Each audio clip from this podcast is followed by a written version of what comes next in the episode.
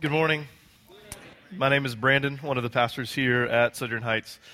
We are taking a break, or have taken a break, in our series on 1 Corinthians to do our annual Life Together series.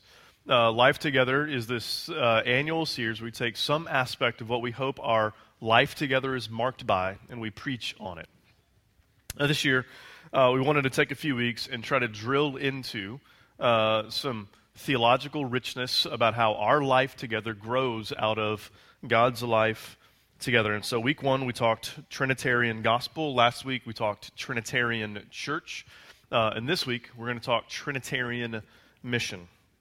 Trinity being the way that the Christians have described and believed God to exist. One God in three persons. And so here's how I want to frame it.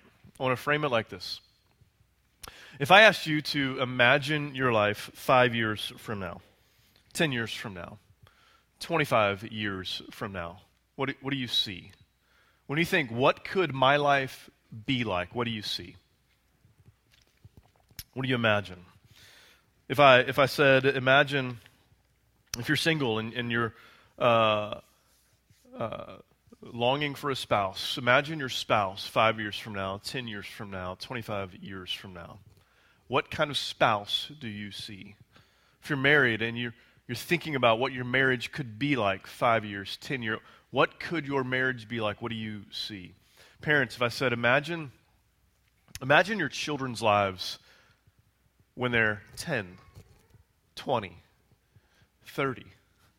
When your child is 40, 45, 50, what kind of life do you see? What kind of life do you imagine? I'm guessing when we imagine our futures, when we think about our future, here's what we don't see. We don't see cancer.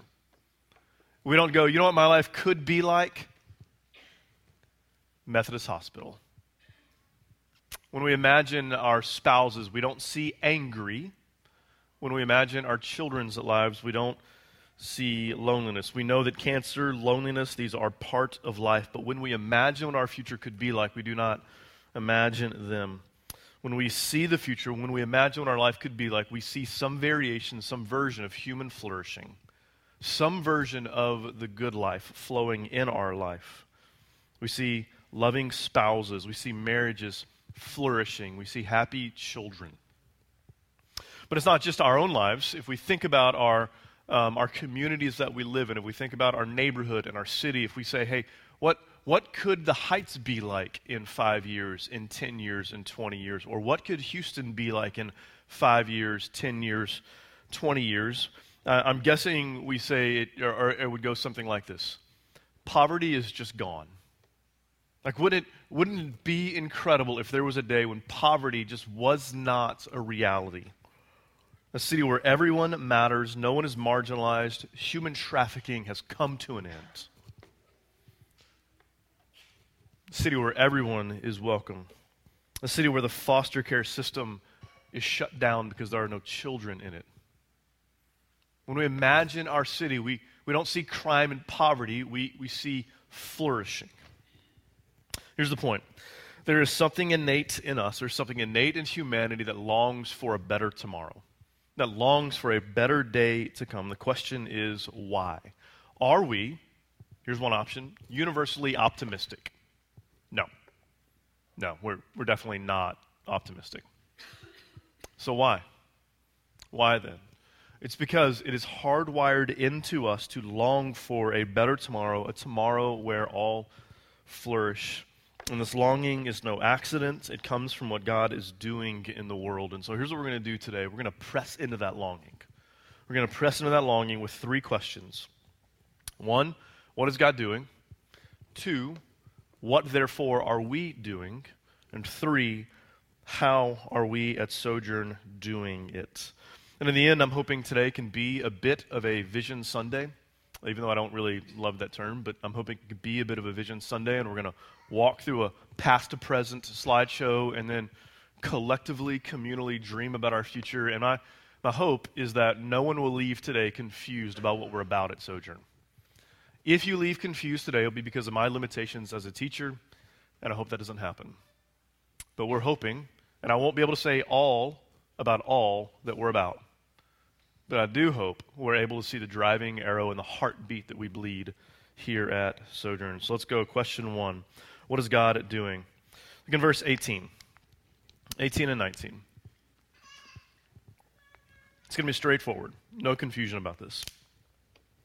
All this is from God, who, through Christ, reconciled us to himself and gave us the ministry of reconciliation. That is, in Christ, God was reconciling the world to himself, not counting the trespasses against them, and entrusting to us the message of reconciliation. All right, so question one, what is God doing?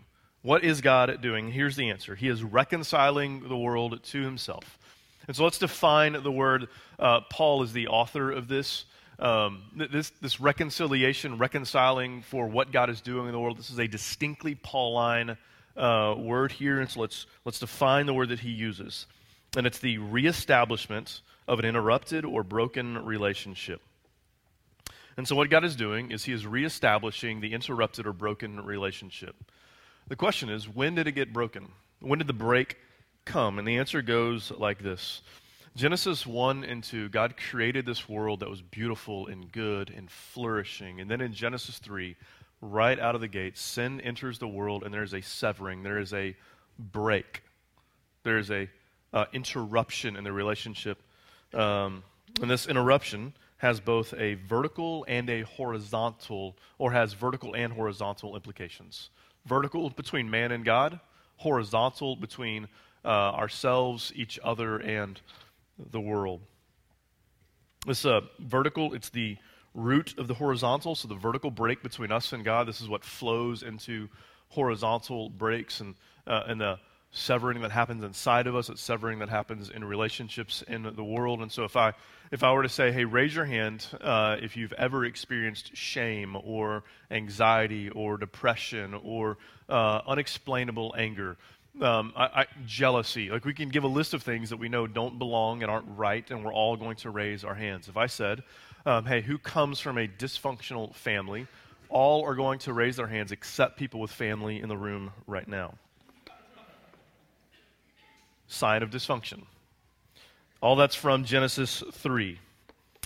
All that's from Genesis 3. And when God is reconciling the world, he's reconciling the world vertically and horizontally. It is a holistic reconciliation. But this reconciliation is not a generic process. There is a definitive event that reconciliation flows through. There's a definitive event that it flows through. This definitive event through which God is reconciling the world vertically and horizontally is summed up in the text like this: through Christ, in Christ. Through Christ, in Christ. And so the question is, what then did Christ do to accomplish the vertical and horizontal reconciliation? And so let's pick it up in verse 20, second half of verse 20. We implore you, this is vertical. We're going to start with vertical since that's the root that flows into the horizontal. Let's start here. We implore you on behalf of Christ, be reconciled to God. For our sake, he made him to be sin who knew no sin, so that in him we might become the righteousness of God. Okay, so here's what happens on the cross. If you're wondering what's the message, what's the story of Christianity? What's the heartbeat of it? It's going to be life, death, resurrection, centering on Jesus dying in your place. And in that moment, when he was on the cross, when he was experiencing the fullness of the weight of brokenness that poured out on him, it says that he became sin. In that moment, when Jesus died, he became sin in our place. Our vertical relationship gets restored because the Father sent the Son, so that the Son could go to the cross and be severed so that you and I could be reconciled.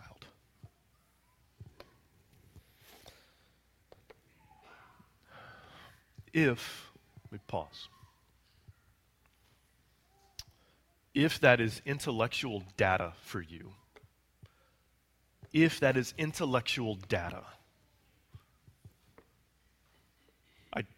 I'm not even sure what I'm supposed to say next.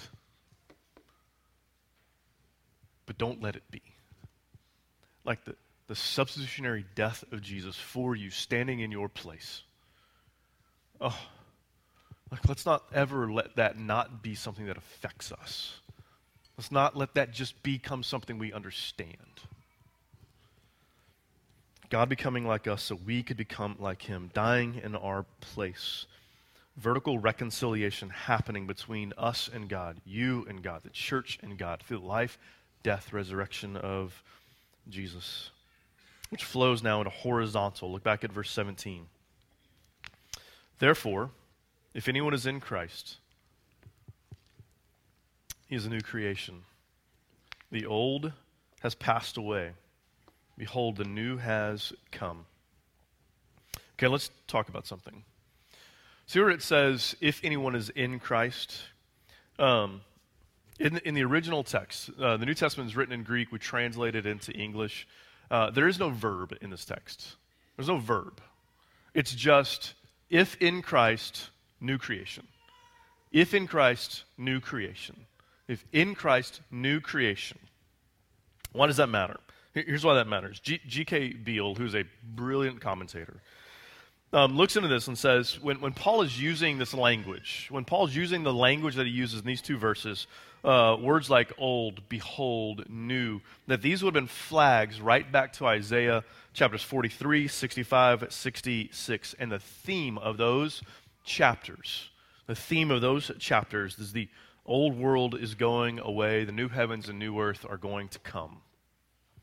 So here's the point. I've taught this passage before, and let me tell you how I've taught it. I've taught it like this. If you believe in Christ, your old life, gone. Clean slate, fresh start, old life gone. You get equal footing with everybody in Christ because your sin has been paid for. You are in Christ. You have a new life. All that is old, all that's in your past, all that you're embarrassed of, all that you're ashamed of, all that you wish had never happened in your life, gone. Full stop. Now, everything that I just said there is true. Everything that I said there is true. In Christ, you have a new life. All that is old is gone. But here's the problem. My full stop is premature. That full stop is premature because reconciliation, redemption, restoration is absolutely about the Lord saving you, saving us, redeeming us vertically, but it's part of that redemption, that reconciliation is part of God's restoration and reconciliation of the world, taking the world from shalom to shalom, from flourishing to flourishing. Your redemption, my redemption, our reconciliation is part of a larger story that God is writing in the world. It doesn't end with you. It doesn't terminate with you. It flows. It flows. Vertical reconciliation from man to God, man and God. This is the first and fundamental need of humanity, but it's from our vertical reconciliation that we can work for horizontal. Because our vertical reconciliation, our reconciliation with God, is what gives the resources necessary to work for horizontal. I want to give you a couple of examples, what I mean by that. We have three organizations that we partner with at Sojourn Heights that do incredible justice and mercy work in the city. One is Forge for Families, another is Open Door Mission, another is Houston Welcomes Refugees. Forge for Families, they seek to build relationships with families and serve families in the greater Third Ward. And in Christ, you and I have been adopted into the family of God, the redeemed family. We can take what we have in Christ and share it with our neighbors in need. Open Door Mission serves men who are in need of restoration and a second chance. And in Christ, we have been restored, reconciled from death to life. We have the second chance that we need. And so we can take what we have by grace and share it with others. Houston Welcomes Refugees. They serve refugees being resettled in Houston. You and I, we have received the hospitality of God, strangers to God, welcomed to God. And so we can go and welcome strangers as our neighbors. Side note, I didn't write that. Matt Kanowski, who heads up our Justice and Mercy team, did for all three of those. And I thought it was beautiful. In Christ, we have vertical reconciliation because we can work for the world we all want. We get to be a part of God reconciling the world to himself. The question is, our next question is, what's our part? What, therefore, are we doing? Well, there are two verbs in this text that are applied to us. By the way, reconcile, it's used four times, twice as a verb, twice as a noun. The twice as a verb are reference to God. The nouns are reference to us. God is the one reconciling the world, and so if you look at the brokenness around you, in your family, in your world, and you just feel the weight of the world on your shoulders, you can let that weight go. It is God's world to restore, not yours. You get to be a part of it, but he is the one doing the reconciling. All right, two verbs for us. What are they? Here's the first thing that we do. First half of verse 11.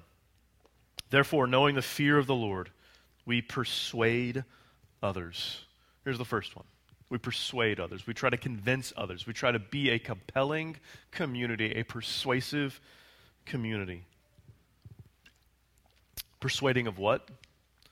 Persuading of what? That Christ is the way to the good and the beautiful life, that God is healing all that is wrong in the world. God is healing all that is wrong and can heal all that is wrong in your life through him. Through him. But here's the thing, persuasion requires relationship and it requires wisdom. And so I want to just quickly apply precedent to both real fast. When I first started, I worked at a church called The Village in Dallas. I started there in 2008. I'd been on staff for about, 9 hours or something. And I was in a meeting and I had a discussion, right?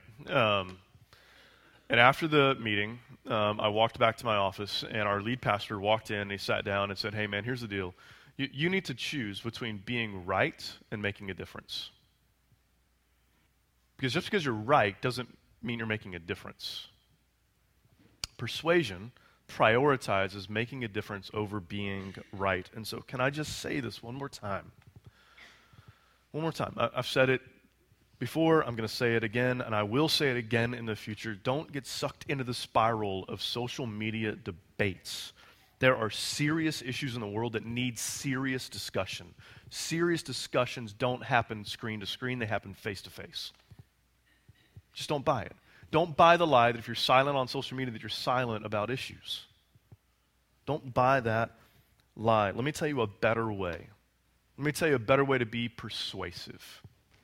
And I'm not saying don't be on social media. I'm saying don't debate on social media. It's just a great place to make a point, terrible place to make a difference. Here's a better way. Walk across the street. Get to know your neighbors. Build a relationship with your neighbors. Ask them what they believe about the world. And be kind when they disagree.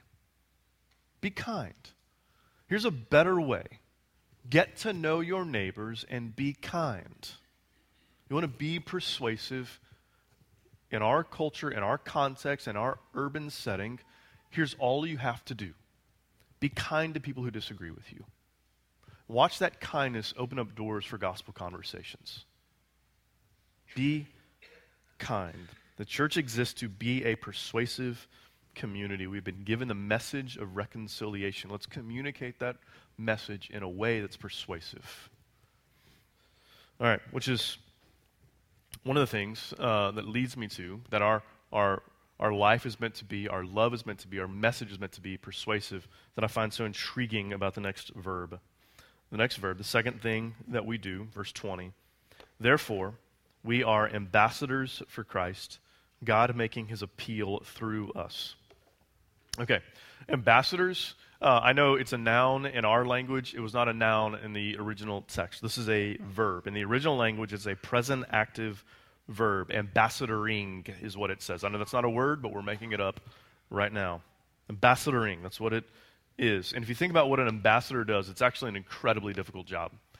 This is not Paul simplifying our life. This is Paul clarifying our life, because being an ambassador is actually very difficult. You have to be fluent in two cultures, right? The ambassador who is sent from one country to another has to fully understand the culture he's stepping into without losing any of his core identity. All right, so the Canadian ambassador sent to Mexico has to become fluent in Mexican culture, the way that Mexico sees the world, without losing any of his core Canadian identity. If he loses his core Canadian identity, he cannot truly and fully represent Canada in Mexico. Let me tell you what this means for Christians, what this means for us. It means holiness matters for mission. There's not a dichotomy between how you live and what you do. Holiness matters for mission. What Jesus needs from you is not your love for IPAs. I love IPAs. Not the hazy kind. Amen to that too. Yeah. But what Jesus needs from you is not that. He needs you to be okay being weird. He needs you to be okay, to be so confident in your identity in Him that you're willing to be a little strange to your neighbor. He needs you to not want to fit in so bad that you're silent. He needs you so captivated and raptured in your core identity to be so grounded and rooted in Him that you're willing and able to actually represent Him in the world we're called to be in. This is what He needs from us. And persuasion, it's the fruit of holiness. Holiness is not a barrier to persuasion, which I think is a subtle lie that some of us have bought into. To be an ambassador, we need to be fully engaged in the Bible, fully engaged with the church, without disengaging from the world. Why? God is making His appeal through us. He is pleading. God is pleading with the world, and He's pleading with the world through His people. God has a missional strategy. God is not unstrategic, non-strategic. I don't know which is the right way to say it right now. God is strategic. You know His strategy? It's you. He has a plan. He has a plan A for His reconciliation to make its way to the ends of the world. You know what that plan is? It's you. You. God making His appeal through His people. God persuading His world through His church. That's what God is doing. How does this fit with the Trinity? Let me try to summarize it like this. God is reconciling the world. This reconciliation is from the Father who is the true reconciler, the one reconciling the world to Himself, and it's through the Son, the true ambassador, the one who perfectly represented heaven on earth.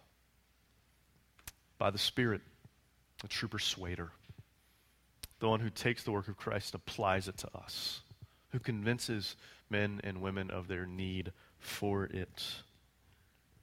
That's how it is, and it fuels all that we do.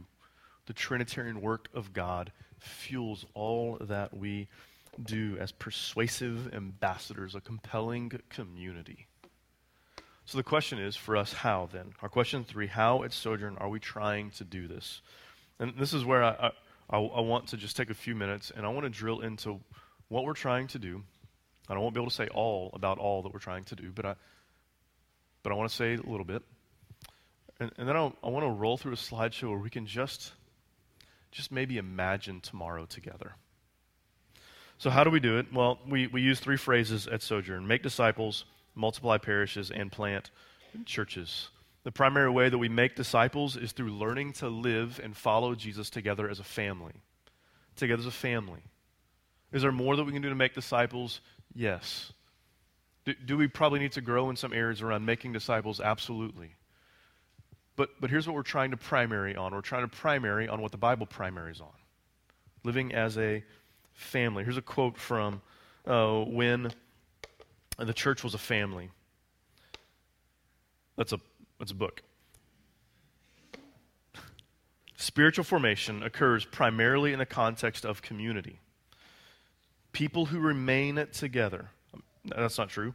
People who remain connected with their brothers and sisters in the local church almost invariably grow in self-understanding, and they mature in the ability to relate in healthy ways to God and to their fellow human beings. This is especially the case for those courageous Christians who stick it out through the often messy process of interpersonal discord and conflict resolution. Long-term interpersonal relationships are the crucible of genuine progress in the Christian life. People who stay also grow. People who leave do not grow. Spiritual nomads fail to put down roots and seldom experience the lasting and fruitful growth in their Christian lives. You want to grow as a Christian. Here's what he's saying. There's a lot you can do, but let me tell you the best thing you can do. Put down roots and live as a community. Put down roots and be a family. put down roots and enter into the kind of relationship that leads to conflict and walk through conflict resolution with brothers and sisters in the faith. This is the best thing that you do. And the way that we live as a family is in what we call neighborhood parishes. What we hope are these smaller expressions of the church as family, little persuasive communities of ambassadors. God making his appeal through us in these little communities, learning to follow Jesus together, making Jesus known to one another and to our neighbors. And so we multiply parishes. And here's why we multiply parishes. Here's why we do communities that multiply communities. It's because we have neighbors. It's because you have neighbors. I have neighbors. I have neighbors who are friends of mine. You have neighbors that are friends of yours. That we want to see just the presence of Jesus through his people on their doorstep. On their doorstep. Just living life together in such a way that's naturally visible for our neighbors. What better way could there be for men and women not searching for Jesus to be found by him? Just to be folded right into this persuasive, compelling community. And so if you're a member of Sojourn Heights, you can consider this your invitation to lead and multiply a neighborhood parish. Does it mean that multiplying and leading parishes is for everyone? No. But some of you don't see yourself as a leader, and you should. And you should. And so what do you need to do from here? Well, contact Charlotte, Drew, or Dots. I'm not at all kidding about that. Some of you don't see yourself as a leader, and we do. You should. And then we plant churches, new persuasive communities in new parts of our city, so the reconciliation of God can make its way to the entirety of our city. And if you are a member of Sojourn Heights, you can consider this your invitation to church planting. Some of you don't see yourself as a church planter, but maybe you should start praying about it. Some of you don't see yourself as a good candidate to be on a core team to start a new church, but maybe you should. So this is what we do. We make disciples, multiply parishes, plant churches. Disciples that live as a family in neighborhood parishes. We multiply those parishes so that Jesus can be put on the doorstep of every man, woman, child in our neighborhood. We plant churches so that Jesus can be on the doorstep of every man, woman, and child in our city. And so here's what I want to do. I want to walk through our past to our present, imagine our future, and then we're going to roll on to communion. So here's 2010. In 2010, Sojourn Heights began in Michal Street. You can see it right there. You can't see Michal Street, but you can see the house. This is where we began our core team at gatherings, just praying and imagining and dreaming about what Sojourn Heights might be. In 2011, Heights continued to multiply parishes. Marshall and Nicole Dallas moved to the Heights, joined Sojourn, began a church planting residency. And then in 2012, Heights continued to multiply parishes, and we multiplied our first parish into Montrose that would potentially become Sojourn Montrose. 2013, Montrose and Heights multiply parishes. Sojourn Montrose officially launches on October 20th, 2013. And then 2014, Sojourn Heights, Montrose continue multiplying parishes. And at this point, we have now two church planting residents, Carlos Rebollar and Paul Ramsey. In 2014, I was hired to replace our founding pastor. So sorry about that. Can't take it back now. 2015, Sojourn Heights, Montrose continue multiplying parishes. Our first parish is formed, you can see, over in the Galleria. Sojourn Galleria would launch on October 11th, 2015. 2016, Heights, Montrose, Galleria continue multiplying parishes. And Tony Villatoro and the core team and his core team become Sojourn Spring Branch. 2017, Heights, Montrose, Galleria, Spring Branch continue multiplying parishes, while Carlos Rebollar multiplies the first parish over in the East End. 2018, Heights, Montrose, Galleria, Spring Branch continue multiplying parishes. East End soft launches, which is what they're doing right now and are set to launch after having multiplied another parish in 2019, while Paul Ramsey is multiplying his first parish into Braeswood right now, and they will, Lord willing, late 2019, early 2020, become Sojourn Braeswood. And then 2019, you can see this is what next year might look like. And then here's a slide for 2025. But let me tell you about this slide from 2025. This slide for 2025 was made in 2016. 2016, this slide was made. And Marshall Dallas made this slide. And he said, I made this slide thinking, what is the most ambitious, unachievable, unimaginable slide in 2025 that we could possibly have? This is what he came up with. This slide, we had no idea what would happen in the next 3 years. We had no idea 2016, 17, 18, and what's set to happen in 2019. We had no idea that this slide would not just be achievable, but it would not nearly be ambitious enough for 2025. We had no idea that we do now. And so we need a new slide. We need a new 2025 slide.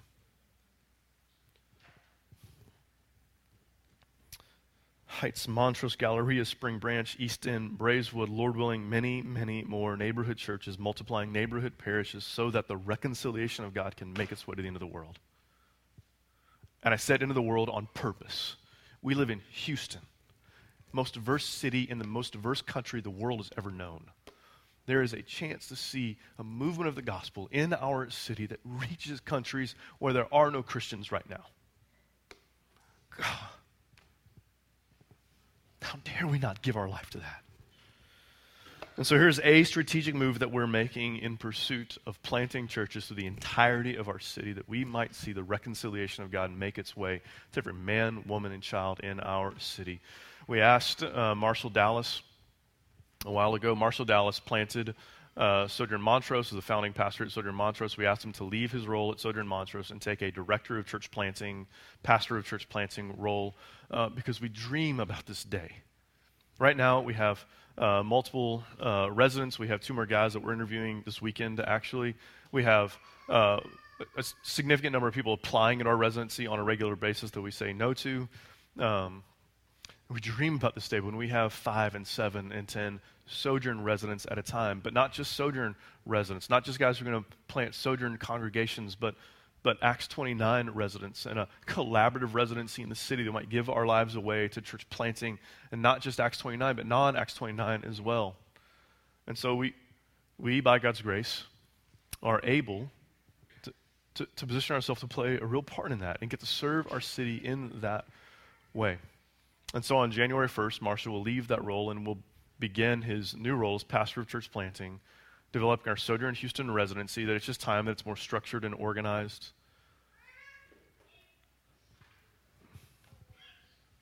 Because let me tell you what we're all in with here. We are all in with churches planting churches. I hope there's never any confusion about that. Where we don't talk about it enough, that's on me. But I hope there's no confusion that what we do is we multiply parishes, we plant churches. Why? So the reconciliation of God can make its way to our neighbors, and so it can make its way to the entirety of our city. And if God is reconciling the world through his church, the best way we know to be a part of that is to plant new churches that would be a part of that reconciling work. Is multiplying and planting all that we do? No. I already talked about our justice and mercy partnerships, but we plant new churches that would extend that justice and mercy. And then we hope that in that extension of justice and mercy in our city, new churches would come out of that as well. The reconciliation that God is bringing is vertical and it's horizontal. And it comes through you. It comes through his people. He is reconciling the world through his church. It's from the Father, the true reconciler, through the Son, the true ambassador, by the Spirit, the true persuader. How we do what we do is our way of trying to play our part in extending and embodying the reconciling work of God throughout our city. Let's pray. Father, thank you for the reconciliation that we have with you. We don't get to have this conversation if not for what you have done in our lives. We don't get to have this conversation if not for you redeeming and reconciling us. And so,